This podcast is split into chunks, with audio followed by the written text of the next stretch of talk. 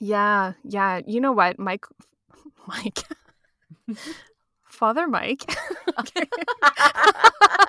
Mikey. yeah. whoa, whoa, rein it back in. Not so familiar. Okay. Father Mike. All right. Let's do this again.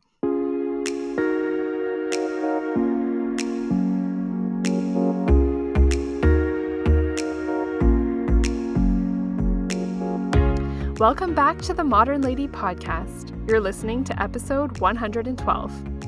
Hi, I'm Michelle. And I'm Lindsay, and today we are talking about venting.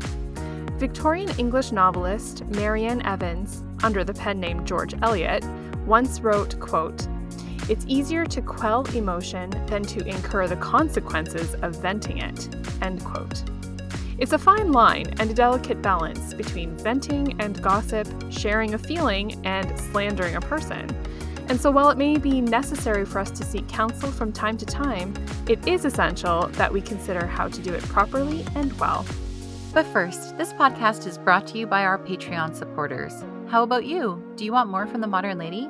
Become a Patreon supporter, and for just $5 a month, you will have access to extra content. Find us by going to patreon.com forward slash the Modern Lady Podcast. You can also support the show by giving us a rating and review on whatever app you use to listen to podcasts. Your reviews, especially on iTunes, can really help others who might be interested find our podcast too. Your comments mean the world to us. This week's shout out goes to listener Nadine, who commented on our Instagram post for last week's episode on hope and said, quote, Another excellent podcast, ladies. Thought provoking. And also, I may or may not have had a little squeal when Lindsay mentioned me and my umbrella etiquette question. End quote. Well, thank you so much, Nadine, for chatting with us on our Instagram page and for your excellent tip of the week suggestion. Who knew there was so much to unpack when it comes to proper umbrella use? And if you would like to leave us a comment, you can do so on our website, www.themodernlady1950.wordpress.com, or you can leave us a comment on Facebook, Instagram, or YouTube, where you can find us at The Modern Lady Podcast. But before we get into today's chat, Lindsay has our Modern Lady Tip of the Week. One of my all time favorite chefs released a new cookbook this week and then surprised me by releasing a podcast to go along with it, and I'm just so excited. The chef is Nigel Slater, and his new book is called A Cook's Book. Every year I treat myself to a new cookbook at Christmas, and this is what I'll be buying this year. Now, during the first episode of season two of his podcast, he was asked what he thinks are essential tools or small appliances to have in the kitchen. And he said, Well, if it takes longer to look for than to use it, you don't need it. And I think that's a great answer. Last week, I moved all of the small appliances in my kitchen to a new cabinet, and it got me thinking about what I use and what I don't use in my own kitchen. And I realized that because I do cook and bake almost daily, I use everything except for the extra large wok we have stored away. But I was so intrigued by this topic that I decided to see what other sources have to say about which small appliances and tools are most useful in the average kitchen. The website for the magazine Food and Wine has an article about this very topic, and they listed these items as essential food processor, espresso machine, blender, Instapot, immersion blender, rice cooker, toaster oven, hand mixer, and sous vide. Okay, so that's not exactly the list I was expecting. Now, they did say that they made this list for tiny kitchens and for someone who really wants to develop their skills as a cook, as a home cook. Then I looked into Good Housekeeping magazine, and they had many of the same items on their list, but they also had a kettle and an indoor grill on their list. And then the website, thekitchen.com, also had the same items with the addition of a stand mixer like the classic KitchenAid. Now that's got me thinking what my top five essentials are, and here it is. Number one, I agree, it's got to be the classic KitchenAid mixer. I use mine several times a week. Number two, an electric frying pan. Now, I think you've either grown up with one of these or you've never seen one. I grew up with one. And it's a large rectangular plan, uh, pan with high sides that you plug in. You can use it as a griddle for pancakes, but I'm often cooking up many pieces of like breaded chicken or schnitzel. And so you can cook a lot in one pan versus on the stove. Number three, an immersion blender or countertop blender. I will say here that I have never bought an expensive version of either one of these things, just your regular old on sale Black and Decker, and they've always been great. Number four, the slap chopper. I got one as a shower gift 17 years ago and it just broke and we need to replace it ASAP. That sucker chops up things so quickly and really helps with cutting onions. And number five, anything to do with citrus fruits. I use fresh lemon almost every single day. And so I have two different things to extract citrus juice and then a few different zesters. Fresh lemon juice in a recipe or fresh zest on the top make all of the difference. So next week, we will hear Michelle's top five kitchen tools or small appliances. Hmm, get ready. I know you're all going to be waiting with bated breath. Yes. but you know what? Listening to your list, I'm thinking I need a slap chop. Why don't mm-hmm, I have a slap chop? Maybe I'll buy two. Maybe there's a two for one slap oh, chop good. deal somewhere. that would be perfect. To vent or not to vent? That is the question. We all have times in our lives where we just need to get something off our chest. But doing so properly is another story, right, Lindsay? Yes. So last week we talked about homecoming, right? And this was actually mm-hmm. supposed to be part of that episode, but uh, alas, we went down rabbit holes, many, many yeah. rabbit holes. and we started to realize that venting itself is a really big topic. And so we wanted to find out well, is it honestly helpful or is it a hindrance?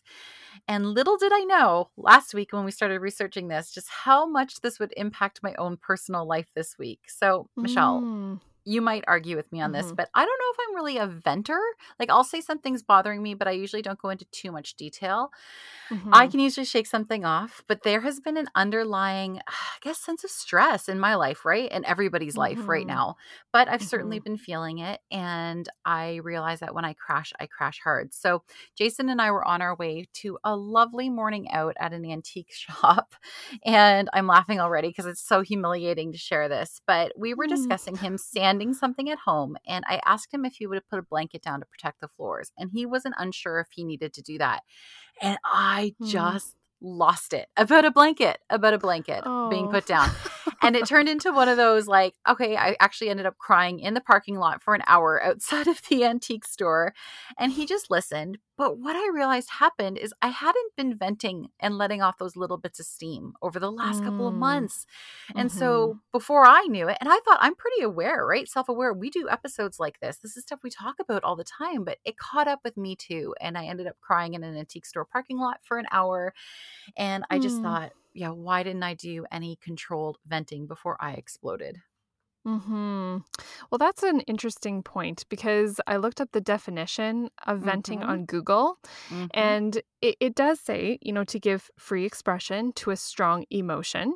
Um, yes. Um, but then the second part, it says to provide an outlet for air, gas, or liquid, mm-hmm. um, and I would add to that feelings.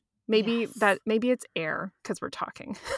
yes. Right, but you uh, there is an outlet that is needed. Um, and I think there is a difference between all of these very various aspects of what we would put under the one big umbrella of venting, right? Venting is a little bit different from gossiping, which is mm-hmm. a little bit different from sharing your feelings, which is a little bit different from seeking counsel. Like, yeah, they yeah. kind of all sound the same, um, but there is there is nuance to them.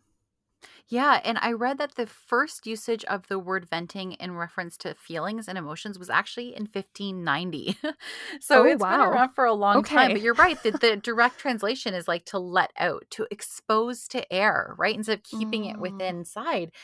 And so you're you you mentioned gossiping. I think that mm-hmm. that's the first thing that comes to my mind with this because again, I'm of two different worlds. Like before I was a Christian, I knew what venting looks like in the secular world.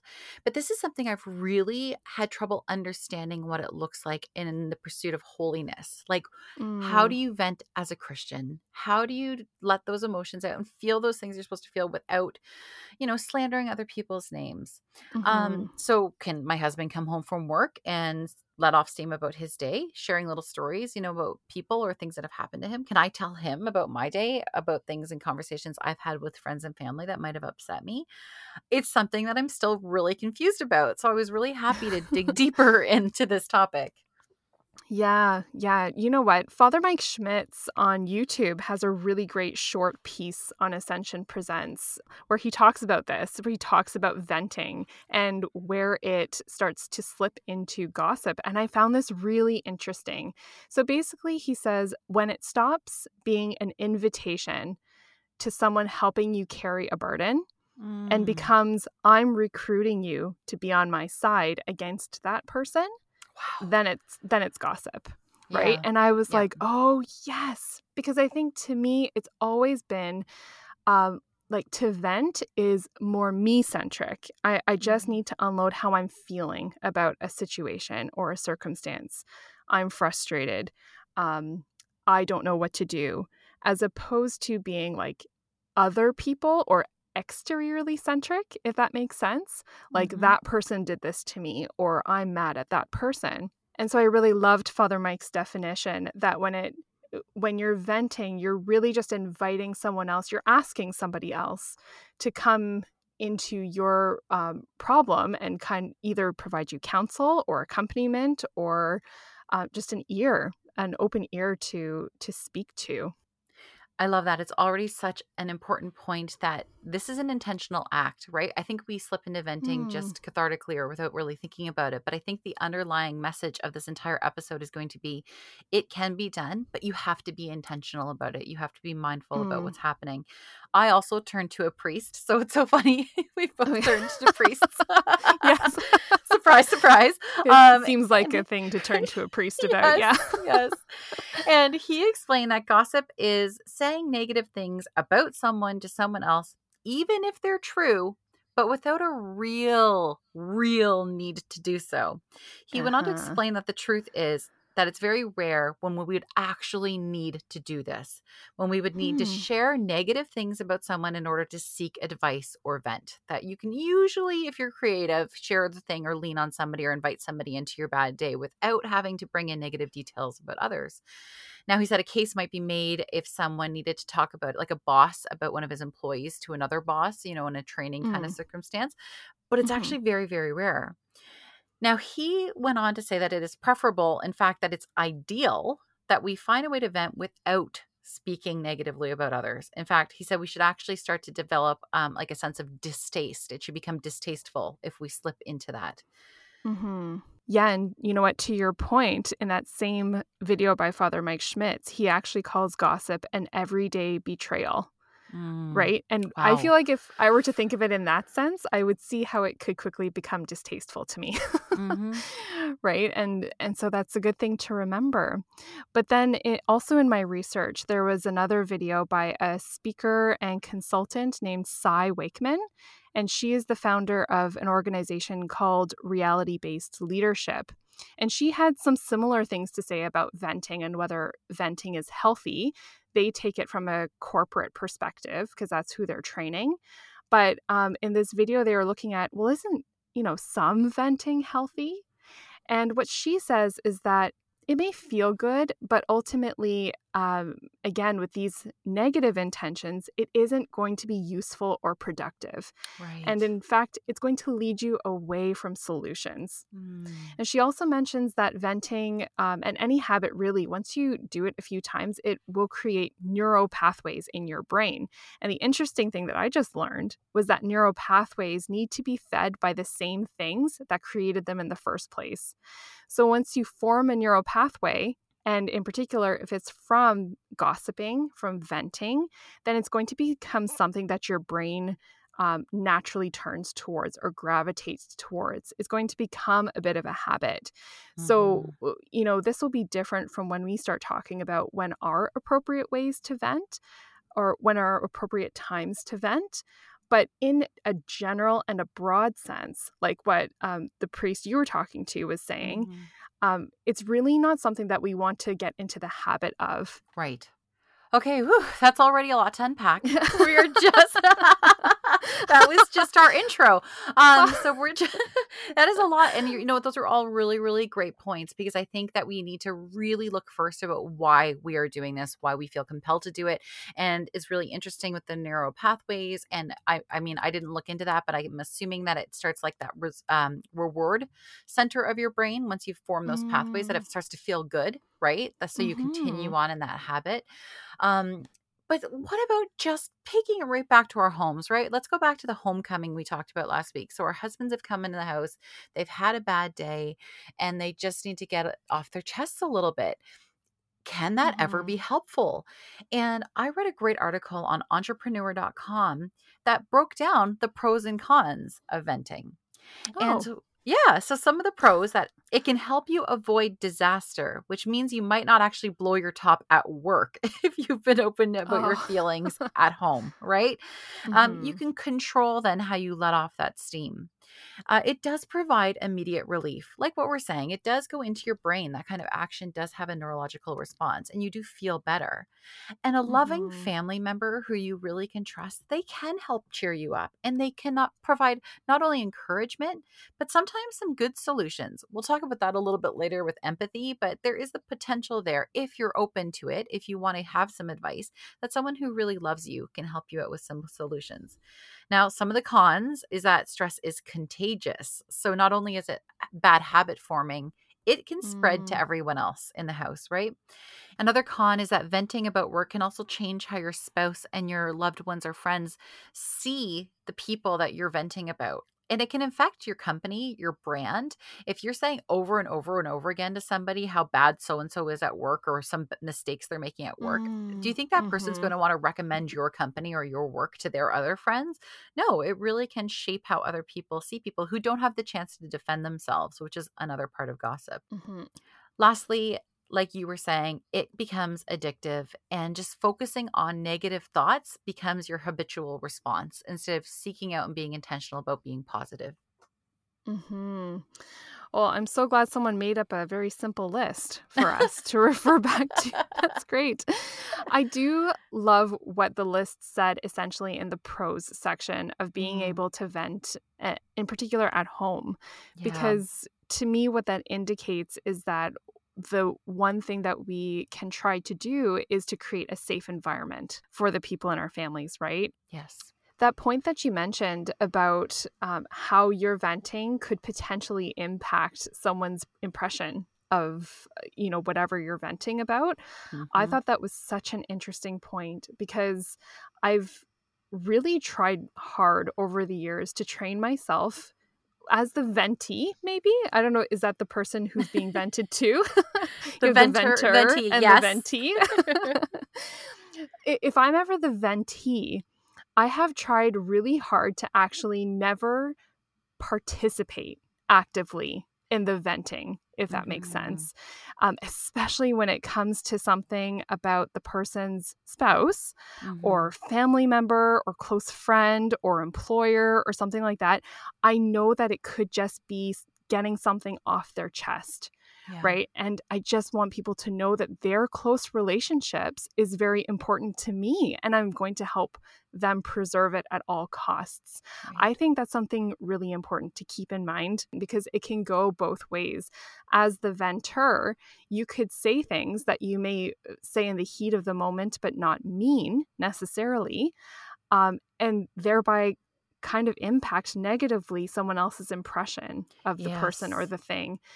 But then also to someone who is receiving the venting, you can make a comment and think that you're being their ally or on their side or being supportive of them. But then when everything cools down, that person will be like, well, whoa. like, yeah. That's my mom you're talking about, or yes. that's my friend you're talking about here.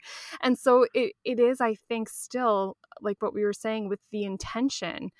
Um, if our intention is just to give a listening ear, a, a safe environment to get something off of your chest, that will really kind of point us in the right direction of how to react from both ends of the conversation. Okay, so we're back to the venter now versus the venti. And the venter, needs to confide in someone who can make the situation better, possibly. I guess it really depends still on your intention, right? Do you just need to get it off mm-hmm. your chest? Mm-hmm. Or is there really a problem? And this, I just realized this again, and I know this seems so obvious, but you know, my daughter Ellie's been having trouble at school and she was talking to me about it. And then I, I relayed some of it to her teacher because I realized, wait, I can't fix it. Her teacher can. Mm, and so what yes. the craziest thing happened when I told her teacher and then he fixed the problem.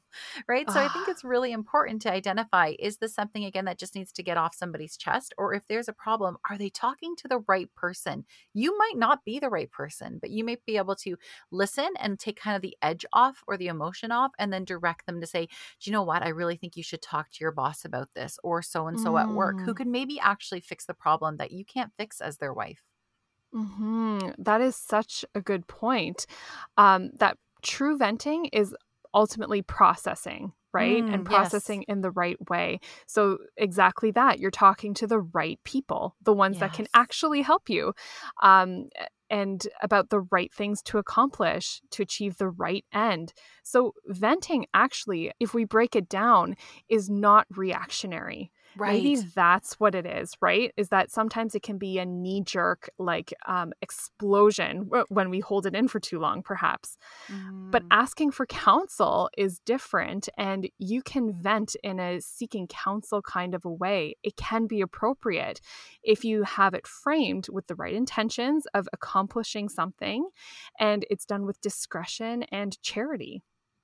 Yeah, and that that priest I was talking to this morning, he reiterated again something we all know, but he's like, we are all going to have bad days and struggles, and we are all going to need to vent. But again, being mm. very choosy um, about who we vent to, about being slow and deliberate about what we share, right? Maybe like mm. really again controlling it. And we have to ask ourselves always if we're sharing these things in a spirit of goodwill truly even towards the people that we might be venting about to our spouse like is it a spirit of goodwill still wanting this to get better the situation to get better um if we're hyper aware of these things, we can be assured that we will say what we need to say, that we will stop where we should stop, and that we can walk away from that feeling that we have been prudent and wise in our venting. Mm-hmm. All right, so we looked at marriage, but what about moms? Where can mm-hmm. moms turn? So we have mentioned the excellent Instagram account at mombrain.therapist before. And if you haven't started following her yet, like, what are you waiting for? Her account is awesome, uh, specifically her infographics, right, Michelle? Mm-hmm, mm-hmm. Yeah, they're so, inf- you look at them and they're so affirming. Yes. Yeah. And so she released one recently that struck a nerve with me and a lot of moms. And it was, she entitled it is your online mom group making you miserable? And mm. yeah, yeah, it has happened to me. Uh, my online mom groups have made me miserable. And I know it's happened to a lot of my friends. Now, her name is Bryce Reddy. She's the woman behind, again, at mombrain.therapist. And she lists these things as potential triggers on her infographic um, bullying and mommy sharing, unhelpful comparisons, keeping you stuck in past seasons of life, misinformation or bad advice, competitive parenting, and drama in the comment sections. Yeah, these are things that if you were to spend mm. a couple hours or even 10 minutes in an online mom group, you'd probably encounter all of these things. So, this begs the question why do moms turn to online groups for support? So I think the answer might be obvious at first. Like A mom might not have anywhere else to turn, or she might even be physically isolated, living out in the country or suffering under repeated lockdowns. But something else might be happening. She might actually like the anonymity of the group. She likes the idea, perhaps, that she doesn't have to engage with these people face to face or, you know, show that she was actually listening to the things that she was saying. She she might actually prefer the non-human contact. Mm, hmm Yeah, it's an interesting vehicle, the mom groups, right? Mm-hmm. Um, because, yeah, you're right. I can understand the appeal. Like, you have this community of seemingly like minded people, right? Um, yeah. And you want to vent. you just want to say something to the ether sometimes. Yeah. And I wonder if that anonymity uh, leads to that. But yeah, that is one of my biggest questions with mom groups is you know, I think we really have to question is this ultimately what that group was designed for? Right. And social media in general, like, was that what this is de- designed for? Like, what are we looking for in these groups? Exactly. So I shared that infographic on my Facebook and asked, you know, for people's opinions. And Mhm. it became a huge conversation and a lot of women started sharing a lot of things.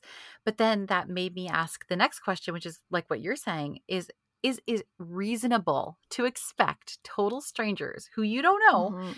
who don't Mhm. know you in your life to give you proper advice and support. Is it reasonable to expect that? I mean, the clear answer is no. It's not Right. reasonable to expect that from a mother's group.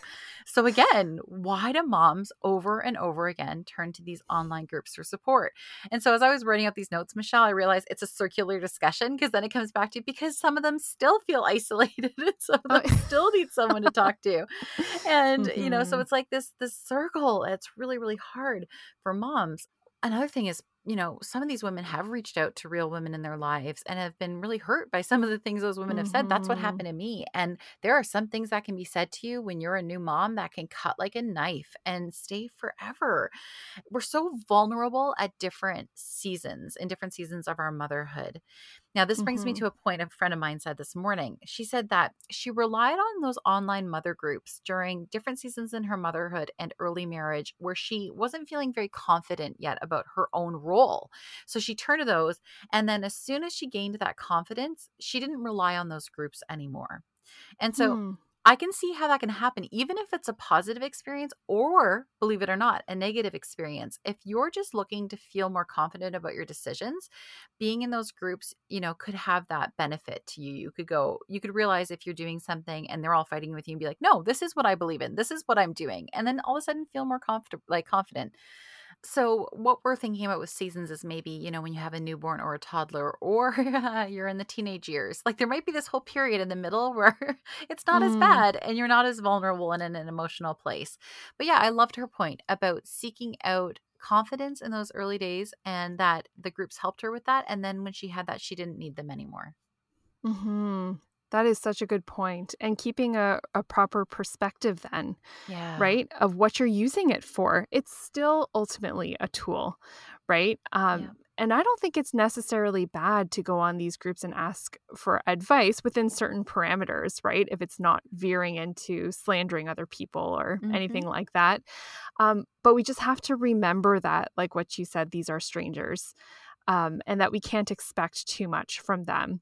They're they might be giving advice just based on the very very small understanding of who you are. They don't know you.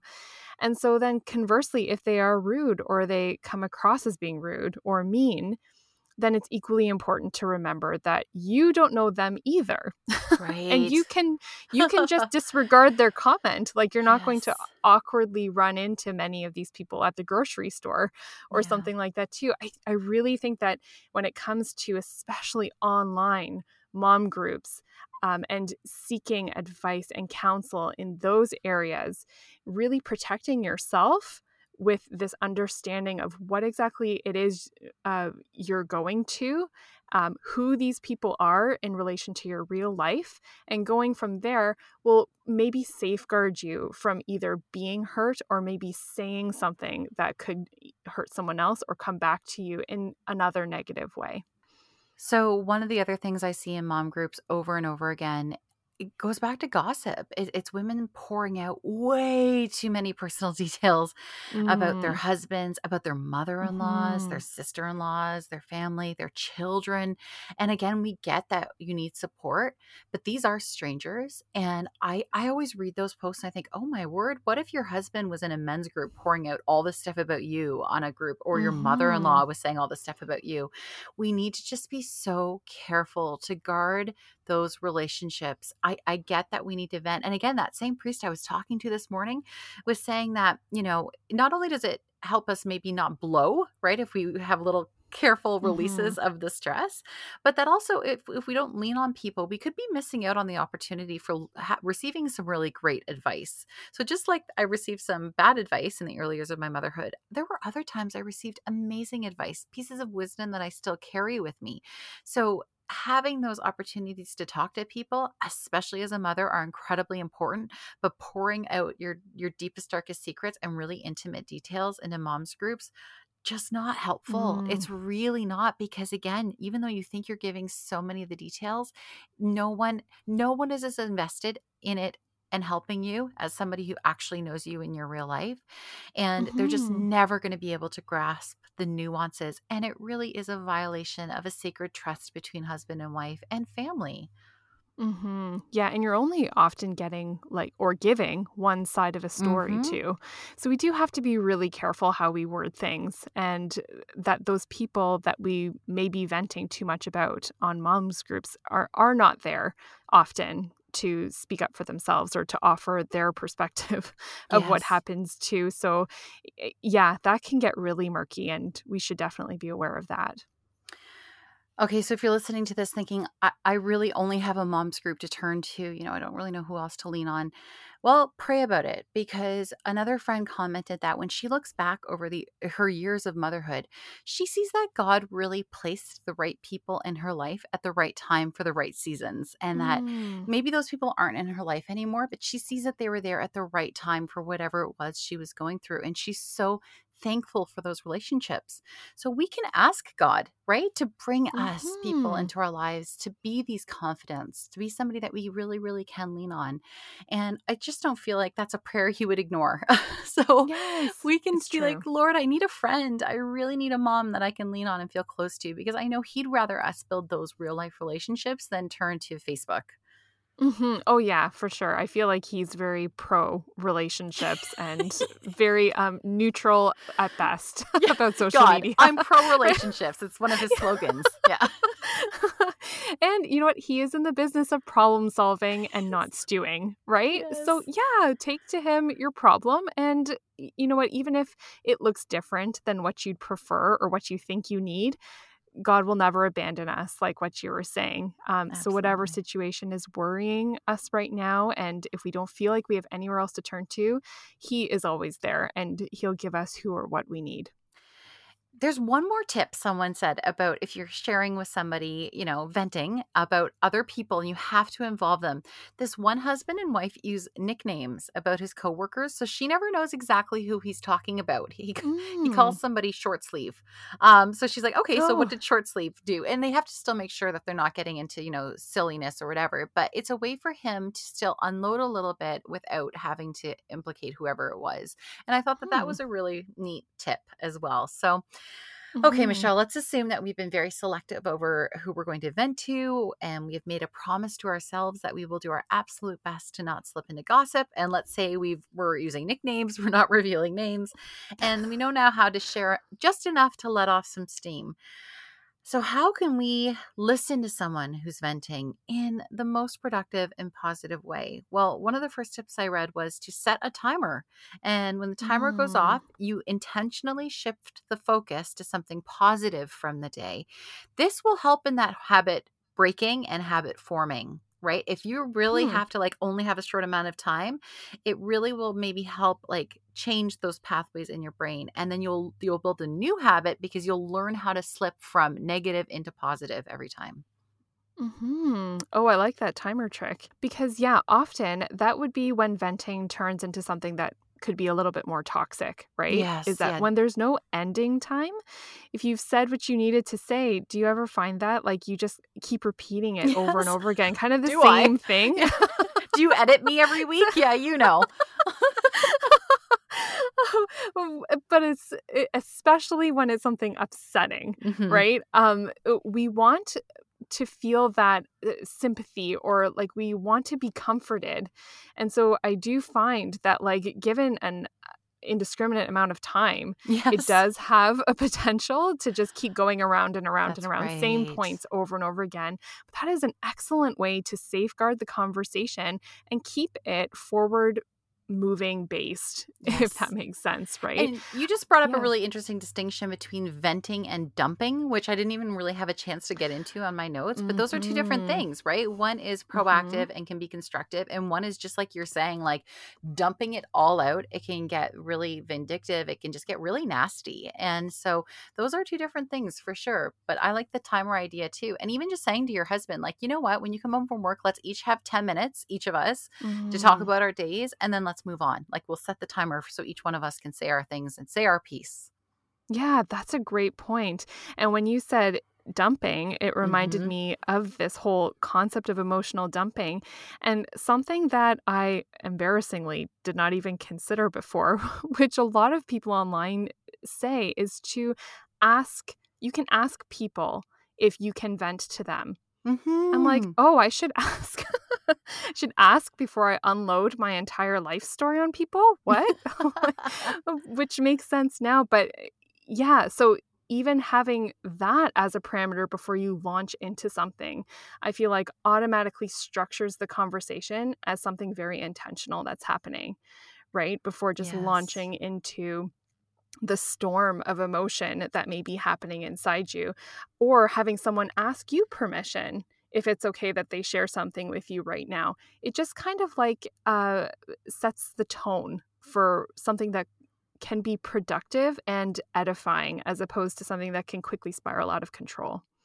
Yes, that is perfect. So, I think to wrap things up, I just want to reiterate something you said earlier about like when you just make it more simple. I think we complicate everything. I complicate everything for sure. Where you're just like, can I just Mhm. vent? I think there's a lot to be said for just being upfront.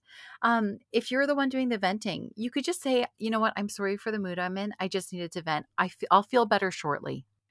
My Mm, goodness, doesn't mhm. that little glimpse of humanity, right? Of humility, of honesty, just take the sting out of things? Being a little vulnerable by saying, I've had a bad day. Can I just talk it out for a few minutes? I know that as a wife, I would drop everything and listen wholeheartedly if that's how it was, you know, outlined at first. Perhaps you really are alone and you don't know where else to turn. I want to return one last time to something the priest said to me. It seems like the most obvious advice, but I'm willing to bet that most people do not actually do this first. He said, The first person that we should vent to is God. Prayer first, prayer always first. And surprise, surprise, it's often enough. Maybe you're new to prayer and have no idea what you'd say. Pour your heart out, unburden yourself, and then ask what you should do. And always, always pray for the person who might be irritating you. Don't just pray that they stop irritating you, pray that God blesses them immeasurably. Praying for your enemies that they may experience God's love is what made Christianity so radical 2,000 years ago and still today. There was an anonymous quote that I stumbled across that says something like, I have stopped venting and have started praying because I don't need sympathy, I need strength. It is so important to identify just what it is you're looking to accomplish when you're venting. Sometimes it really is as simple as letting off steam. Sometimes you just want the reminder that you have the support that we all crave. But sometimes it might be something a little more.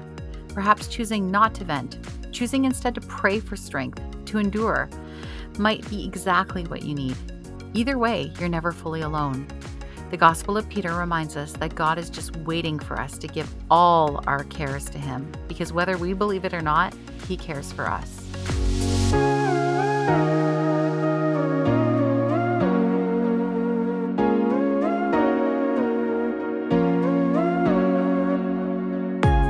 Okay, it's time for our What We're Loving This Week segment of the show.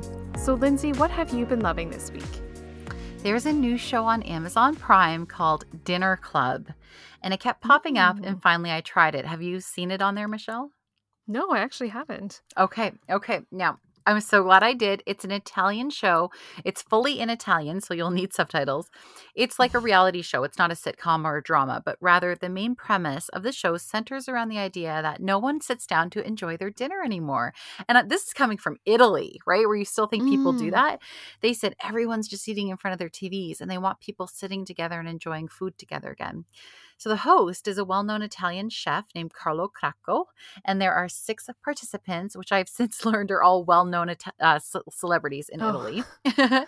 there are six episodes, and in each episode, Carlo takes a guest with him on a journey somewhere into Italy where they have to eat whatever is served to them. And then once they've all tried this new food, they go back to the main house and they recreate some of those special foods that they've had for the other guests, and they have a dinner party.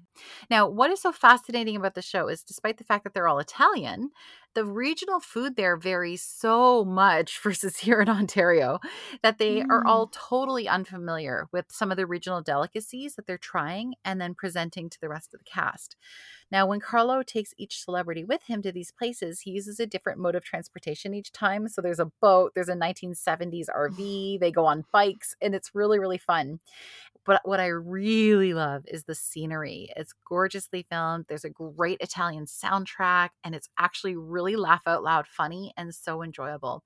I do want to say that they swear a little bit. My main issue is that every once in a while the subtitles in English will say OMG, right? Like that'll be written Mm. out, but you can actually hear them saying Mamma Mia. They're not saying like the, the Oh. translation. So I actually Googled it to see, even though I know Mamma Mia would be like my mother, I wanted to know Mm. if OMG is the like kind of direct equivalent of Mamma Mia, and it, is not. So that kind of bothers Huh. me that they used OMG as it's the English. So you will see that written a little bit, but yeah. So if you are watching it, maybe just not with the kids because there's the odd swear word, but, but is the perfect pour a glass of wine, get a great snack, you know, put together for you and your Mhm. husband, and watch Dinner Club. Oh, that sounds fascinating. Mhm. And once again, it's these immersive kind of shows, right? That really draw you in and transport you somewhere else. That I think we really crave, especially this time of year. This is what we're looking for. yes. So what have you been loving this week? So, what I've been loving this week is a brand new podcast to me and also relatively new in general. It's called the 1000 Hours Outside podcast. yeah. I've heard of the book. There's a book, Have right? you heard about it? well, not the Um, podcast, but yeah, there's a movement. Instagram account. Yes. Yes. Um, I have that right in my notes. It is a movement. Started by a woman named Ginny Yurich. And she is a mother of five in Michigan who one day wondered why so many outdoor parks and nature trails, etc., were just devoid of children all the time and people in general. Like, why were we not getting outside more often, herself and her family included? So, after some research, she found that it is recommended children in particular be outside for four to six hours per day. oh, oh. I know. Mhm. and much like me, and Uh-huh. clearly you, when Uh-huh. I heard that, she was flabbergasted. Um, but she and her family decided to actually try it. And since then, they haven't looked back. And so their whole movement encourages families to try to be outside for 1,000 hours over the course of a year. And the movement has grown rapidly, uh, including recently when she started a podcast. So the podcast already has some pretty amazing guests featured. Like she has one episode featuring Linda Akeson McGurk, who is the author of There's No Such Thing as Bad Weather, one of my favorites. Mhm. But the other two episodes that I really liked so far have a similar theme light. And I had no idea how essential exposing ourselves to proper lighting is. But the first episode on light features Dr. W. Chris Winter. He talks about the connection between light and proper rest and sleep. And then the second episode she has on light is her most recent one to date and features Dr. Jacob Liberman, who goes into amazing detail of what sunlight does to our physiology in our bodies. So, you know what, if you're like me and you have even the slightest inclination to get outside more often than you currently are, then I'd really recommend Ginny's 1000 Hours Outside podcast for some truly enjoyable motivation. Okay, that's going to do it for us this week. If you want to get in touch and chat with us about our topic today, you can find us on our website, www.themodernlady1950.wordpress.com, or leave us a comment on Facebook, Instagram, and YouTube at The Modern Lady Podcast. I'm Michelle Sachs, and you can find me on Instagram at MMSachs. And I'm Lindsay Murray, and you can find me on Instagram at Lindsay Homemaker. Thank you so much for listening. Have a great week, and we will see you next time.